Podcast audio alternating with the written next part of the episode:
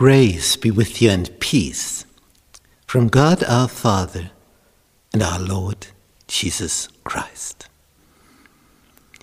We are going to study the theme education. Lesson 2 The Family. Tuesday Communication. Communication between people.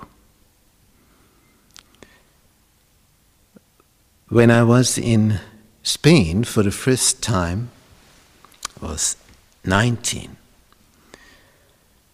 And then I met someone and I started talking, then I discovered, ah, I'm in Spain.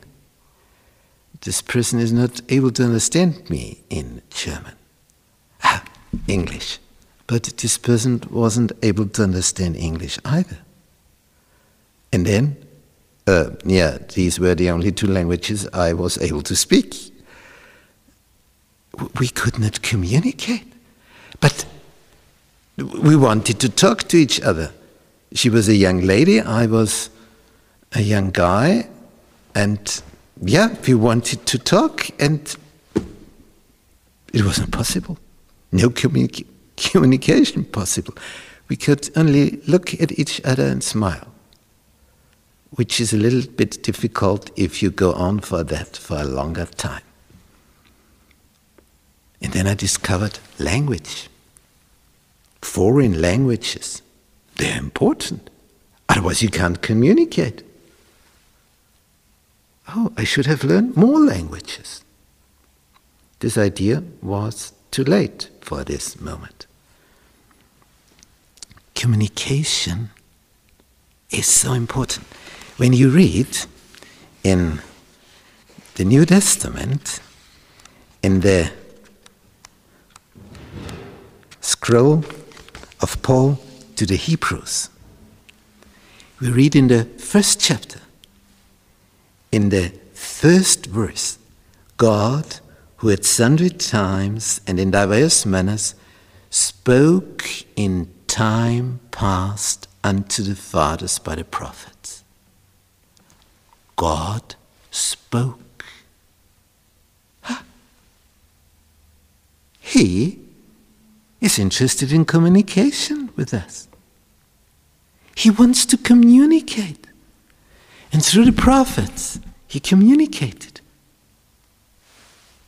Anyone listening? And then he goes on, has in these last days spoken unto us by his Son. Next communication. The Father wants to communicate. First through the prophets, then through the Son, and now through the Spirit. Are you listening? Are you obeying? Communication is so important. And that it doesn't work happens very often. When, when there's a big firm and there are many, many people, it becomes difficult so that all are informed at the same time and are on the same level of information. I once lived in a flat higher up, and I could look down to the neighbor's ground, and there was a brick builder. And in the morning, Monday morning, he gathered together all his workers, all those bricklayers and so on, and they stood in a semicircle around him. And then he asked, So, how far are you with your work? When will you be finished? On which day? And you, and you, and you. And he went around, and then he gave command. This, you do this, you do this. You go over there, you do this work. So now they were all on the same level of communication. It was in the open air, and he talked with a loud voice, and I could hear everything. I could have done the job if I had been a bricklayer. He communicated with his co workers. It was important. And he did this every Monday morning.